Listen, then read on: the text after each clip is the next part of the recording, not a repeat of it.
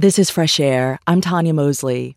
Mary Tyler Moore became famous and beloved for the funny and plucky characters she played in the 1960s and 70s on The Dick Van Dyke Show and The Mary Tyler Moore Show.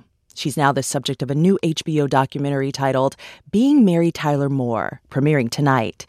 Here's a clip from it where she describes getting an early boost from a famous TV comedian while on the set of The Dick Van Dyke Show.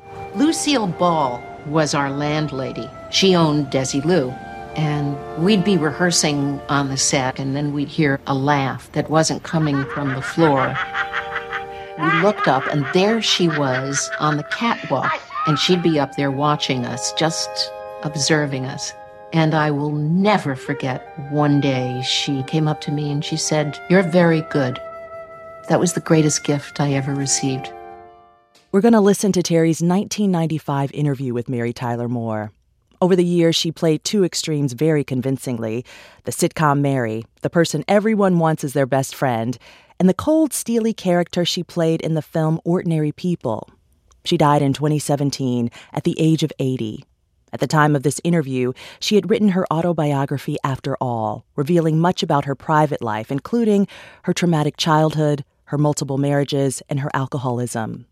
Before we get to the interview, let's hear some of her as Laura Petrie on The Dick Van Dyke Show. She plays the wife of TV comedy writer Dick Van Dyke, who writes for Alan Brady, played by Carl Reiner.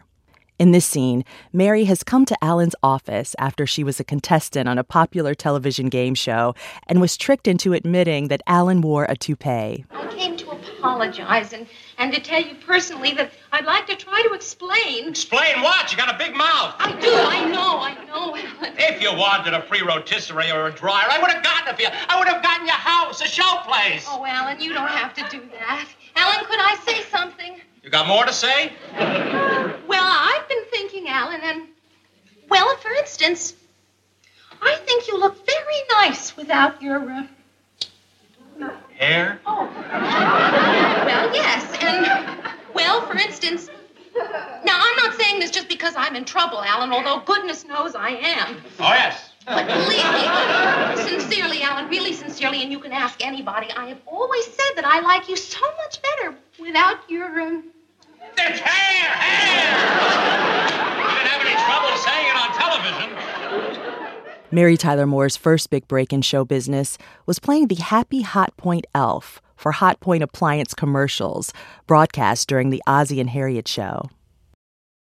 Happy Hotpoint was the logo of Hot Point appliances come to life. An, an elf, a little uh, uh, figure with a with a shock of blonde hair um, eh, protruding from her little gray pixie cap that also had ears on it. But I was uh, Happy Hotpoint, and I would in these commercials be superimposed on um, ice cube trays, skating, um, popping out of the washing machine, speaking to Harriet Nelson and saying things like, Hi, Harriet, aren't you glad you use Hotpoint appliances? Except my voice was higher then, so it sounded a lot more pixie-ish than it does now. Um, what had happened was that at that time, and this was immediately after graduating from high school, I also got married immediately after graduating from high school. And about a month after that, I was pregnant. And these um, these uh, the commercials were were almost impossible to do anymore because I had my breasts bound down to begin with, even before I was pregnant, because pixies are supposedly of neuter gender. And um, to try to do that after I was even one month along, and certainly into two and three, was impossible. And so we had to stop. And I, I think they just went to straight commercials after that. And I went on to happily have my baby a few months after that.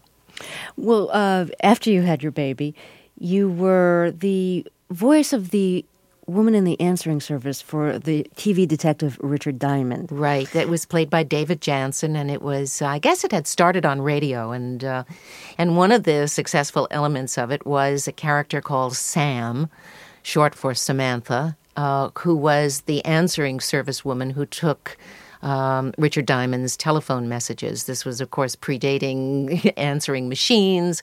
And uh, he would check in with me two or three times uh, every episode, and, and I would answer in, in the sexiest imaginable voice Hi, Mr. T.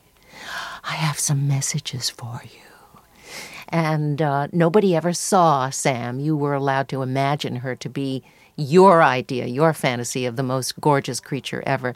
Certainly far from the reality of Mary Tyler Moore, who at the time was a fast uh, 23 or 22 years old, freckle face, uh, all American girl next door type. Now, let me jump ahead to the Dick Van Dyke show. What were you told about the character of Laura?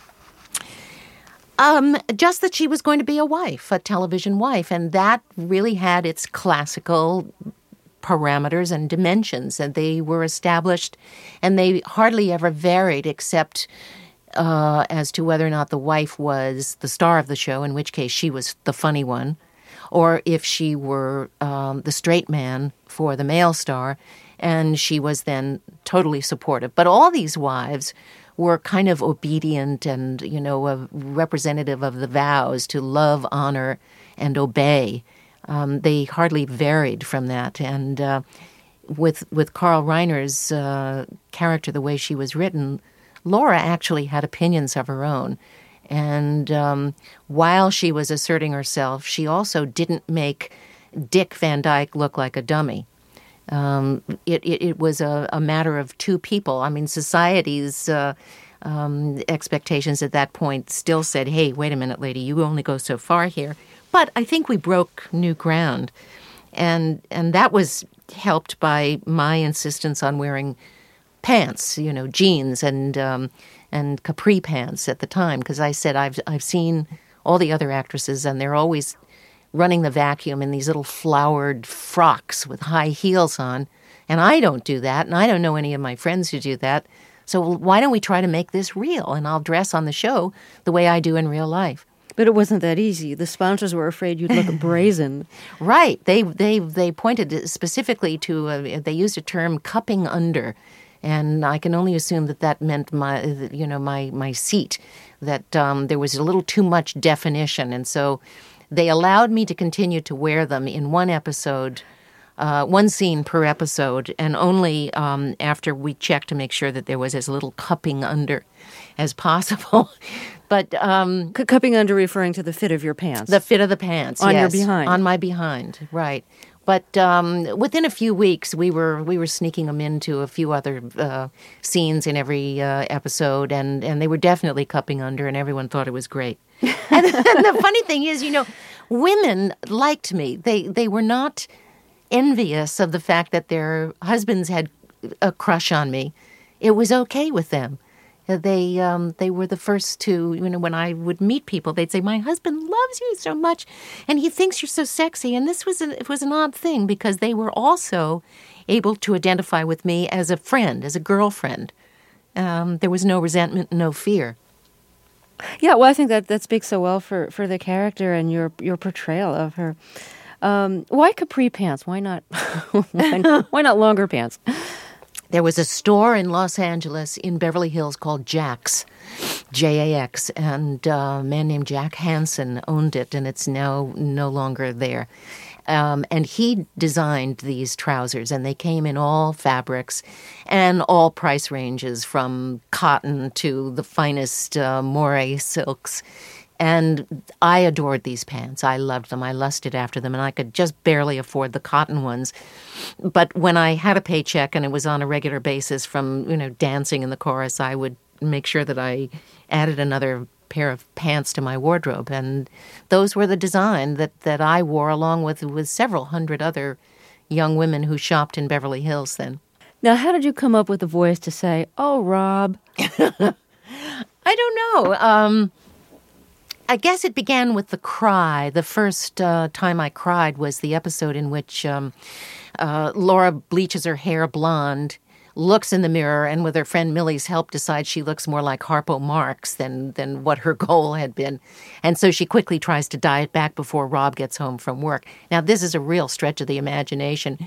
She decides to dye one half of her head back, not being able to get the other half done before Dick walks in the door. And so she greets him, half blonde, half brunette, and sobbing. And um, I had always been a big fan of Nanette Fabray, who worked with Carl Reiner and Sid Caesar on um, on the show shows. And I loved her humor. I loved the way she cried. And so when I was called upon to bring forth the tears in my scene. Um, I'm not sure how much of it was out and out stolen from Miss Fabray and how much of it was just a matter of influence, but uh, there was definitely a cracking in the voice and uh, an inability to maintain a tone and uh, a, a, certain amount of verbal yodeling um, that took place. And from that came, Oh, Rob. um, did, did you do a lot of rehearsing with Dick Van Dyke? Or did you just have to do it minutes before the actual broadcast? Oh, the whole show was done um, in what they call multiple camera technique. It's still done today. But back then, we were maybe the sixth or seventh show to use the technique. It began with Joan Davis, not Lucille Ball, as everyone thinks. Um, Joan Davis did a show called I Married Joan. Um, what a girl, what a world, what a life. Hey, yeah. good for you. and then Lucy and several other uh, shows followed. But in that show, it's a little like doing theater that's uh, captured on film. You rehearse for five days.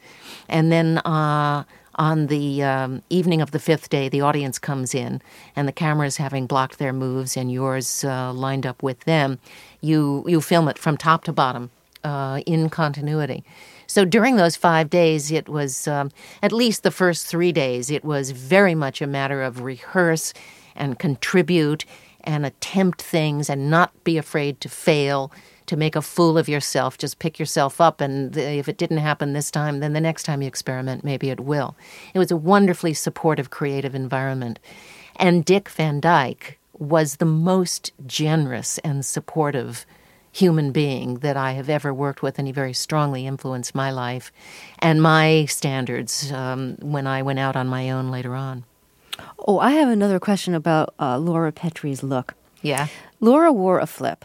Perfect little flip. yes. Whose idea was the flip? And how were you wearing your hair in real life at the time? In real life, I was wearing it in a flip, but it it wasn't quite as backcombed and lacquered as it was on the show. I mean, that thing had so much hairspray on it; you could hang clothes from it. When you say that thing, was it your hair or was it a wig? Yeah, it was my hair, but uh, but it was it was quite thoroughly sprayed and and done by somebody else. Uh, but my in person uh, in between shows that that was the way I wore it. It was just a little limper. Well, let's talk about the Mary Tyler Moore Show, a show which I still love to watch.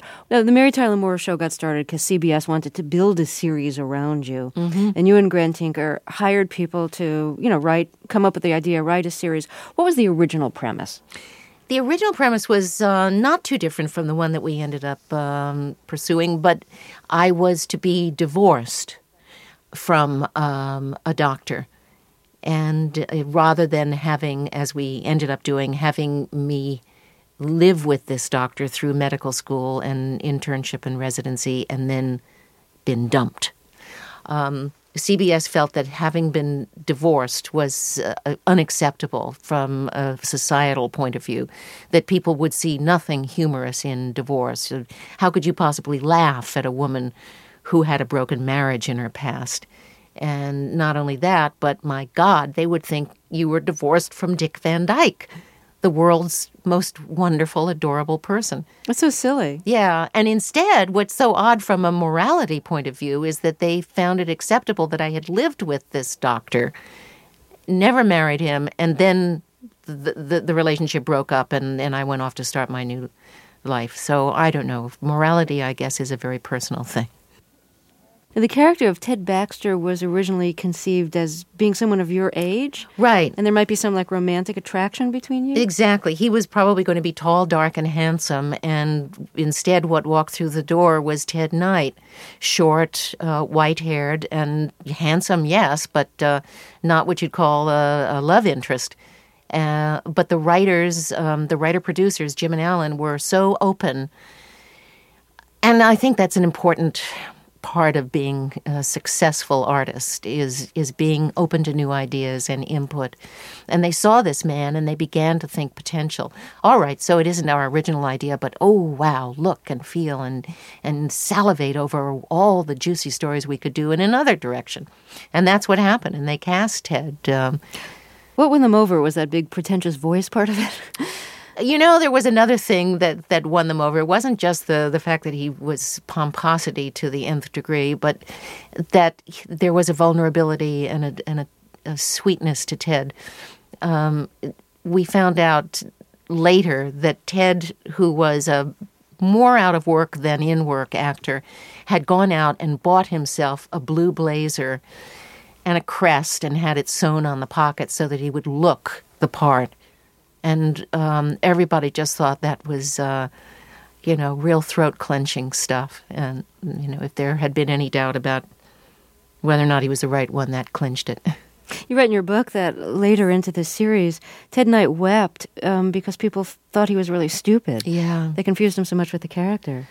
Yes, I don't remember exactly what year it was. I think it might have been might have been the second year or the maybe no, I think it was the first year. And and people were mistaking him for the character he played, which is so often true for those of us in television. And they would, uh, and of course, both their the, the first name was the same, Ted, Ted, and they they were ca- calling him stupid and oh, you're the funniest dumbbell we ever met, and somebody called him a dumb schmuck. And he came into um, Jim Brooks and Alan Burns' office. Actually, it was only Alan in the office this day, and he was unable to speak. He was just sobbing, and apparently it had just spilled over at that particular moment. He said, I can't go on. I can't do this. I am a dignified man. I have standards, and I am proud, and I'm well read, and everybody thinks I'm stupid. And um, so Alan pulled out all the stops and reminded him of all the great clowns in history who were cerebral and admired and who did great works in life by uh, by not only the good works themselves, but by making fools of themselves, by pratfalling, by doing all the the dumb things that make people think you're dumb. And he was pretty much convinced and on his way out of the door when Jim Brooks came in and said, Ah, Ted, Ted, Ted, Ted, the world's favorite schmuck. Oops. but he had a sense of humor about it, and uh, uh, he got it out of his system. I think that's all he needed to do. I think, you know, that's probably all a lot of us need to do on uh, many occasions of frustration is um, is just say it, get it out, and uh, sort of let the steam out. You know, let the the top of the kettle off for a minute. I think one of the real uh, f- famous moments in television openings, and one of the famous freeze frames is you throwing your hat in the air in the opening of the show w- with the Right. jingle underneath. Yeah. Um, do you remember that moment? Oh, do I? It was freezing cold. It was in uh, Minneapolis in uh, in January, I think, or February, and um, we didn't know what we were doing. We were just there to grab a lot of footage that shows a a young woman's exuberance, uh, being in a new city, looking around, gazing at the sights, and. I had in my hand a, a hat, a, a little beret that my aunt had given me for Christmas. And I had packed that along with whatever other warm things that I had, which weren't too many because I was a Californian, to go to Minneapolis to do these uh, film spots. And um, Jim Brooks said, Oh, I have a good idea, Beering. Take that hat. Put it on your head and now run into the intersection, and it'll be all right. We'll watch for cars. And throw it up in the air as if to say, this is my town and I'm celebrating my life that is taking place. And and I did it and luckily magically wasn't hit by a car, although I got some pretty strange looks.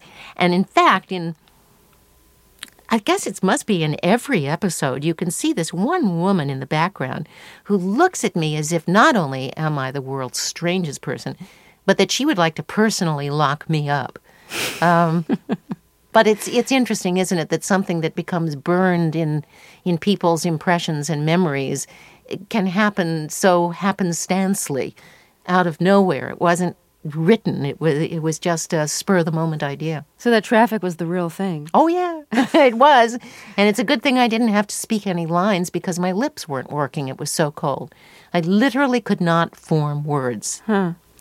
Um, I have a colleague here who said the Mary Tyler Moore show made me who I am today, single. and I thought that was particularly funny because you know all those years you were playing Mary Tyler Moore, you had no idea what it was like to be single. You got Right. married as soon as you got out of high school. You divorced, but you were only single for about six months before marrying Grant Tinker. That's right. Boy, you've read the book, haven't you? yes. Yes.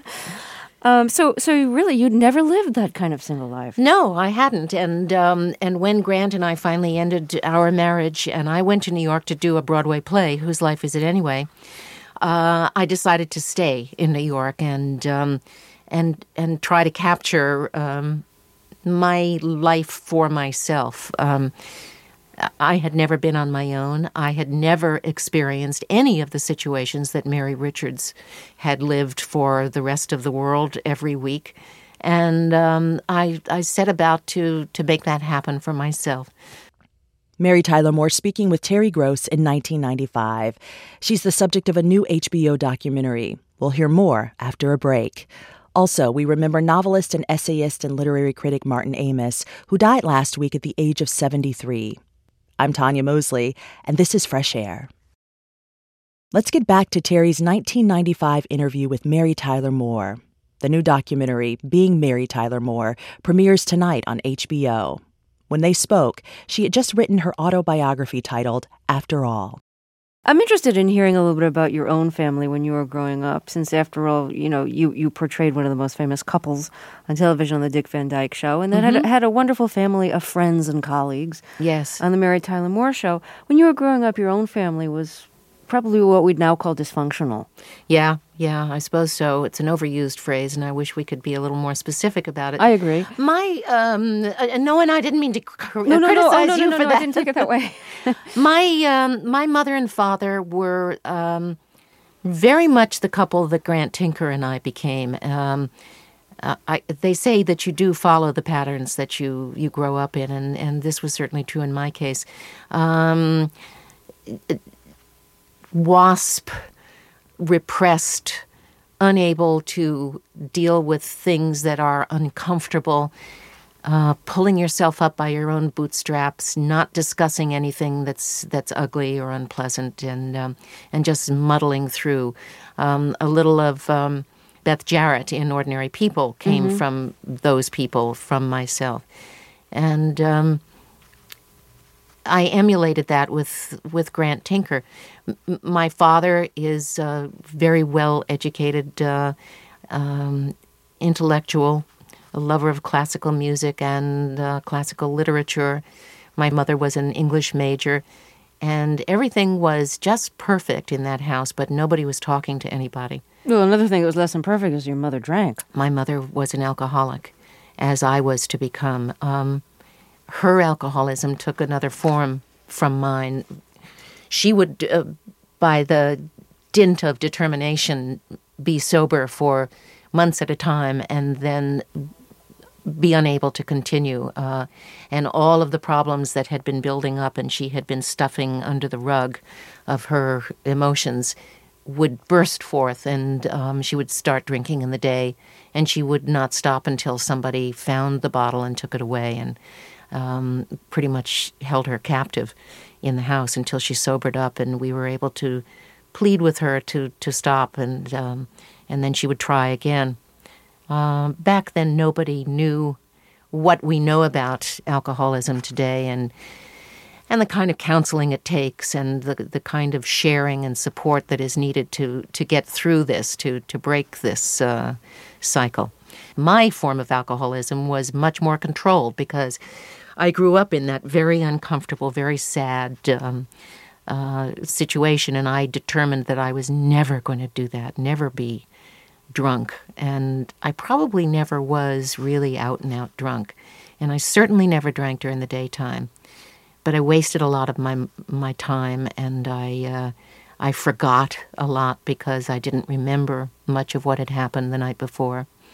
Um, I got out of proportion angry about things that were really unimportant, but that's what alcohol does to you. Did being an actress help you be able to drink and not show the signs of it? Help you cover it up? Mm, maybe so. I, I don't think so though, because once your speech is slurred, once you lose balance, the you know, th- there's no way you can pretend that away. Um, but I paced myself. I never allowed myself to drink any more than than the company I was with, and um, there that way nobody could judge me. Nobody could see. Did you drink alone? Yeah, uh, I did, but I was seldom alone, um, except when I moved to New York, and then I was alone, and then my drinking really escalated. Were you afraid that um, the press would find out that uh, you drank a lot, and it would be No, because. Yeah. I didn't think I drank a lot. Oh, I see. Uh-huh. that's the amazing part of it. Most alcoholics are in such a state of denial about their their condition. Um, they will blame everything but themselves for whatever is going on. I, uh, I, I, I didn't have hangovers per se, but I found that it was getting very difficult to hold the eyeliner brush uh, steady when I was applying my makeup in the morning. So I thought, um, well, I guess that's just something that happens when you enter your 40s, and uh, it's a nerve wracking city, so I'll just have to, you know, take a little more time with it uh, or use a thinner brush, whatever. You stopped drinking, I think it was what, the mid 80s? It was um, 11 years ago. Yeah, I guess that was the mid 80s, yes. 86? You, did Betty Ford. Right. and, um, do, do you think your emotional character changed after you stopped drinking? Oh, there's no question about it. Um, in a way, um, I sometimes feel grateful that I did uh, have this alcoholism, except that there were so many sad events that uh, were caused by it that I, I can't wholeheartedly say that.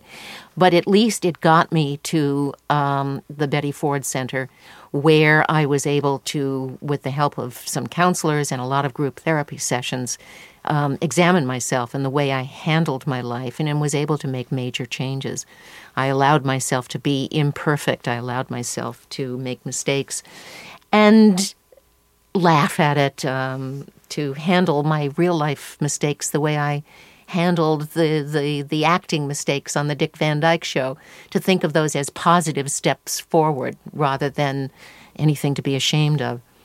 Uh, one of the movies that you've made over the years is Change of Habit, which is an Elvis film in which he, he plays a doctor in the ghetto. And He plays a singing surgeon, and I play a nun. a plainclothes nun. a plainclothes nun who's out of the habit. And uh, it was a story about these two dedicated social workers who who come together in the ghetto to to bring about goodness to all mankind. but but, but you, you start to fall in love, and at the end, you must choose between God and Elvis. Right, and you see a shot of me in church looking from uh, the, the Jesus, the statue of Jesus, and Elvis playing guitar, and then to Jesus and Elvis, and Jesus and Elvis, and Jesus and Elvis, and you never know at the end who I finally chose. I was Elvis's last leading lady. And he apparently said in somebody's book, he is quoted in somebody's book as having said, There's only one leading lady that I didn't sleep with. And guess what? I know who she is. right.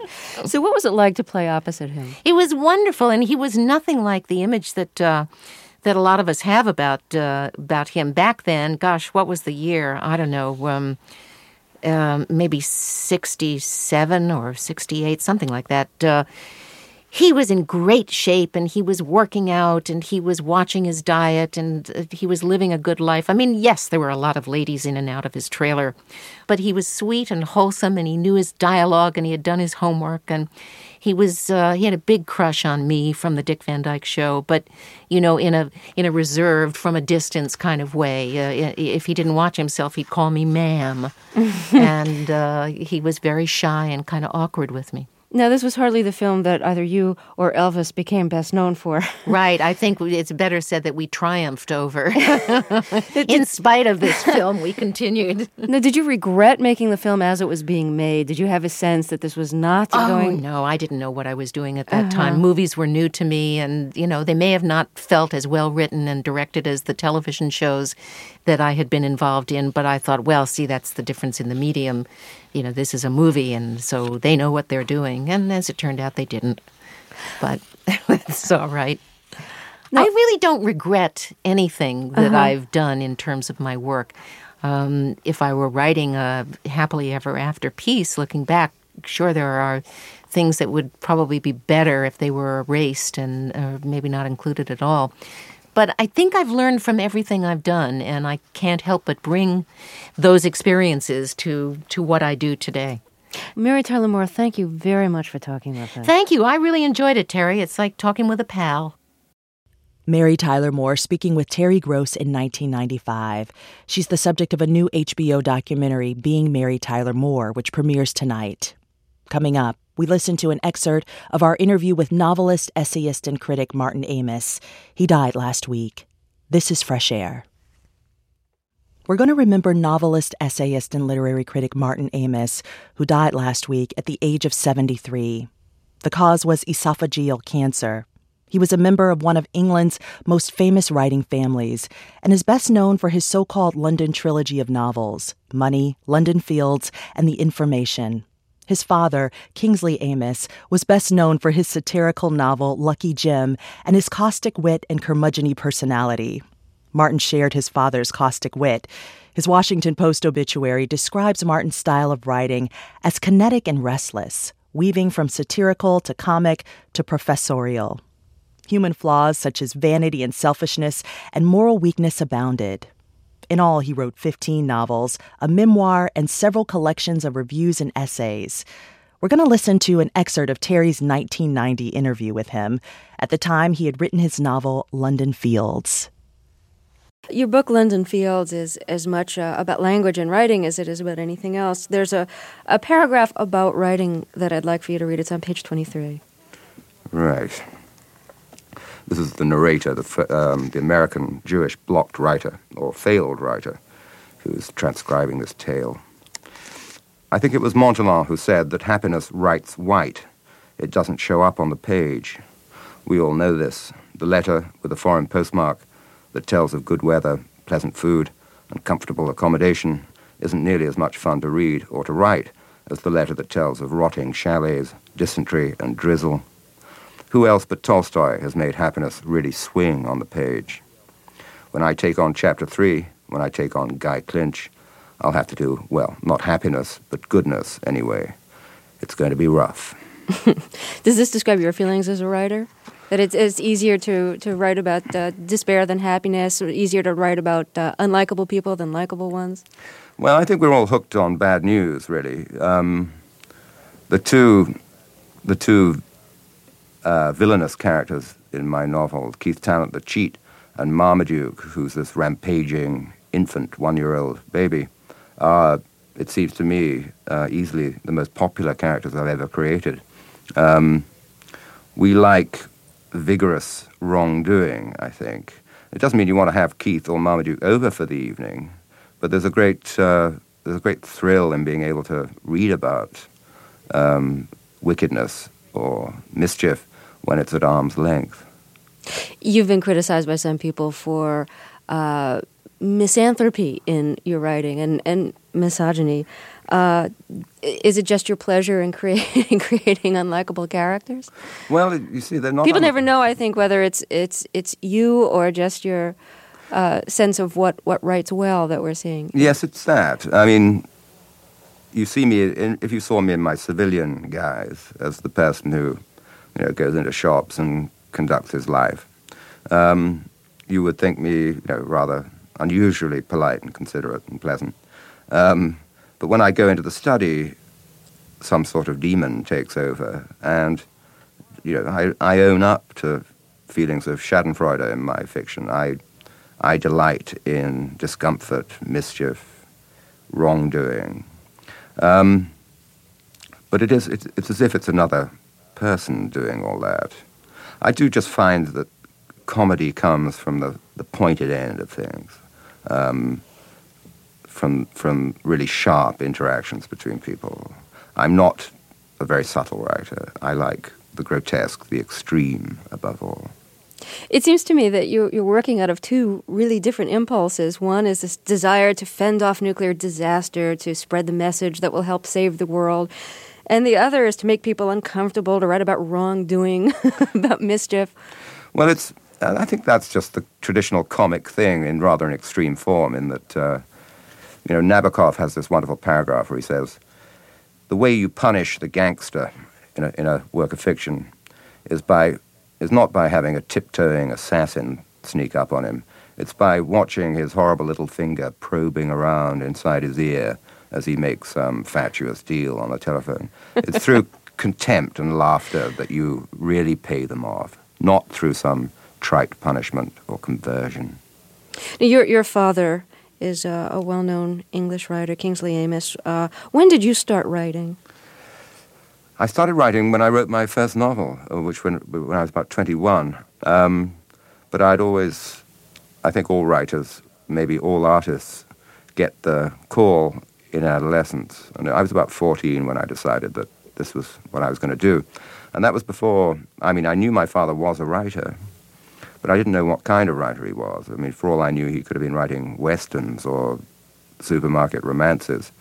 I didn't know he was a mainstream writer. I didn't know what the mainstream was. But I, I sort of felt that I was going to write about everyday life. Did you read your father's books? I, when I, a little bit later, when I was about 17 or 18. Did you like them? I adored them, and still do. Um, I like his stuff a lot more than he likes mine, but that's, that's in a way how it should be. It would be a little creepy if he were mad about my stuff. I mean, you, you, you like the generation that came before. You don't like the generation that's snapping at your heels. Oh, that's interesting. um, when you started writing, was your impulse to show your writing to your father or to hide it from him? Well, he remembers, I don't remember this very clearly, but he remembers coming into my room. I was still living at home. just, you know, I'd finished university and I was, had a few months before I moved out. Uh, he came into my room and I put my arm over the typewriter um, as a sort of instinctive gesture. I didn't want him to see what I was writing. But I didn't show it to him until I left. I went on holiday and left the galleys or the bound proof on his desk, so no one saw it until it was, in, you know, in that form. So late on. Did you look to your father for encouragement, for for for a sign of like, do I have talent? Um, I don't think I was too anxious about it. Um, disgracefully cool to say. um, I think he was nice about the first novel um, you know, not fulsome. The great thing is, he never encouraged me. He never gave me a word of encouragement. What's so great about that? Well, I know quite a lot of writers who encourage their children to write, and it usually ruins the relationship. Um, the thing is, writing talent isn't very strongly inherited. There aren't many cases of it. Um, and I'm not talking about the son of a writer producing one book, I'm talking about him producing a body of work. Um, the, there are practically no examples of it. So when when the 16-year-old writer's son shows his daddy that poem he wrote or this short story he wrote, and the dad goes nuts about it and says, "You're going to be a writer too." It's a very very complicated emotional thing. It's like as if the dad is saying, "You can have my life. You can be me." Now, what what will happen in practically every case is that the son will not have enough talent, will not be a writer, and will then feel completely that he's been betrayed by his own father. And I know several cases of this, and um, I'm sure it was pure indolence on my father's part, by the way. I'm sure he didn't think it out, but he did do exactly the right thing, and I'm very grateful. And, you know, we have a, a very nice relationship, and um, it was never in danger. Well, thanks a lot for talking with us. Pleasure. Martin Amis speaking with Terry Gross in 1990. He died May 19th at the age of 73. If you want to listen to more of this interview or other interviews with Martin Amis, check out our archives at freshairarchive.org. Coming up, a review of the new live action remake of The Little Mermaid. This is Fresh Air. After recent remakes of Aladdin, The Lion King, and Mulan, The Little Mermaid is the latest live action remake of a Disney animated classic. The new movie, which opens in theaters this week, stars Halle Bailey as the mermaid Ariel, Javier Bardem as her father King Triton, and Melissa McCarthy as the sea witch Ursula. Our film critic Justin Chang has this review. I haven't really been a fan of Disney's recent live action remakes of its most beloved animated titles. A practice that may make commercial sense, but feels increasingly like an artistic dead end. Even so, I tried to keep an open mind when I heard that The Little Mermaid, one of my favorite movies in the Disney canon, was getting the do over treatment. This kind of retread may be unnecessary, but unnecessary doesn't have to mean unenjoyable. And with that brilliant Alan Menken score and those ingenious Howard Ashman lyrics, and yes, I can sing the whole thing from start to finish, really, how bad could it be? The answer is not that bad, but also not that good. Like a lot of its fellow Disney remakes, this Little Mermaid too often feels like a dutiful cover version rather than an inspired reimagining. The story hasn't changed much. The good King Triton, played here by Javier Bardem, has forbidden all mermaids and mermen from visiting the ocean's surface, warning them that humans are dangerous. But that hasn't stopped his youngest and most free spirited daughter, Ariel, played by Halle Bailey, from becoming deeply fascinated with the human world, which she learns about by collecting artifacts from shipwrecks. In this scene, Ariel sings longingly about how she wishes she could be human herself. I want to be where the people are. I want to see, want to see them dancing, walking around on those, what do you call them? Oh, feet flipping your fins, you don't get too far. Legs are required for jumping, dancing, strolling along down a what's that word again? Street.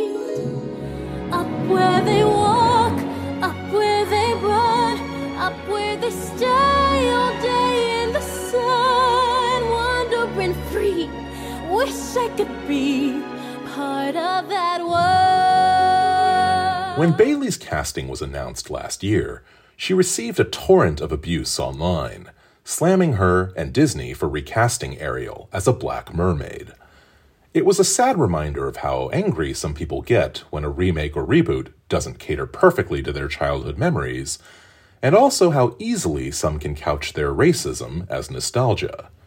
Speaking as someone with no small attachment to the original Little Mermaid myself, I'd say Bailey's casting is one of the few instances in which this new movie actually demonstrates some fresh thinking.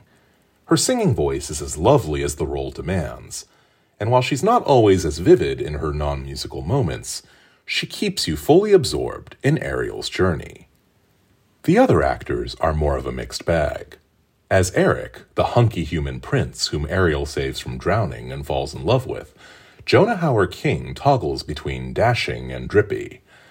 Javier Bardem is a great actor, but even he can't do much with the solemnly bearded King Triton, who's saddled with some of the movie's more fake looking CGI. Melissa McCarthy puts a wickedly mischievous spin on Ursula, the many tentacled sea witch who transforms Ariel into a human for a very steep price. Too often, though, she goes for easy laughs at the expense of real menace. But the characters who fare the worst this time around are probably Ariel's faithful critter friends. In the role of Scuttle the raucous seagull, a little of Awkwafina's goofball shtick goes a long way and Daveed Diggs of Hamilton fame struggles to make an appealing sidekick out of Sebastian, the worrywart crab who tries to keep Ariel out of trouble. That has less to do with his acting and singing than with just how unappealing the character designs are. What made Sebastian and Ariel's fish friend Flounder so memorable in the original film was their glorious cartoonishness. Here, they look creepy and dead eyed. The filmmaker Rob Marshall has lately become Disney's go to director for musicals, for reasons I don't really understand. His film of Stephen Sondheim's Into the Woods struck me as one of the murkiest looking movie musicals in recent memory, though I'd sooner sit through it again than his 2018 effort, the charmless Mary Poppins Returns. The Little Mermaid, for its part, does have some charm. Its aquatic sequences are no match for Avatar The Way of Water, though Sebastian's big Under the Sea number does achieve a nice level of Busby Berkeley style calypso craziness. And the story fitfully surges to life above water, especially in a few freshly scripted scenes in which Ariel and Eric's romance takes center stage. The movie could use more moments like that. The screenwriter David Magee does try to put some new riffs on old material. He fleshes out the long standing tensions and misunderstandings between humans and merfolk, and he also tries to make Ariel a tougher, more confrontational heroine. Along similar lines, Prince Eric is now a more vulnerable, fully rounded character than before, as we can hear when he expresses his longings in a new song written by Alan Menken and Lin Manuel Miranda. The song is a nice touch, but as with so much in This Little Mermaid, it isn't on a par with anything in the original. The movie is pleasant enough, but I wouldn't call it seaworthy. Justin Chang is the film critic for the LA Times. He reviewed the new live action remake of The Little Mermaid.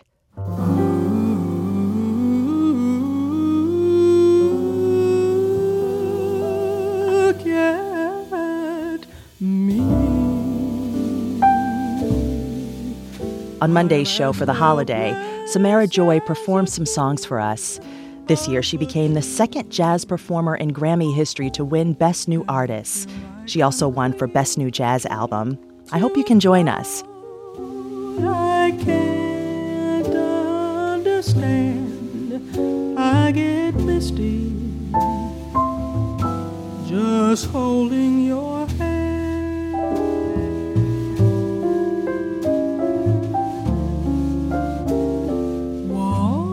Fresh Air's executive producer is Danny Miller. Our senior producer today is Roberta Shorrock. Our technical director and engineer is Audrey Bentham, with additional engineering support from Joyce Lieberman and Julian Herzfeld. Our interviews and reviews are produced and edited by Amy Salit, Phyllis Myers, Sam Briger, Lauren Krenzel, Heidi Saman, Teresa Madden, Ann Marie Baldonado, Thea Chaloner, Seth Kelly, and Susan Nyakundi. Our digital media producer is Molly Seavy Nesper. I'm Tanya Mosley.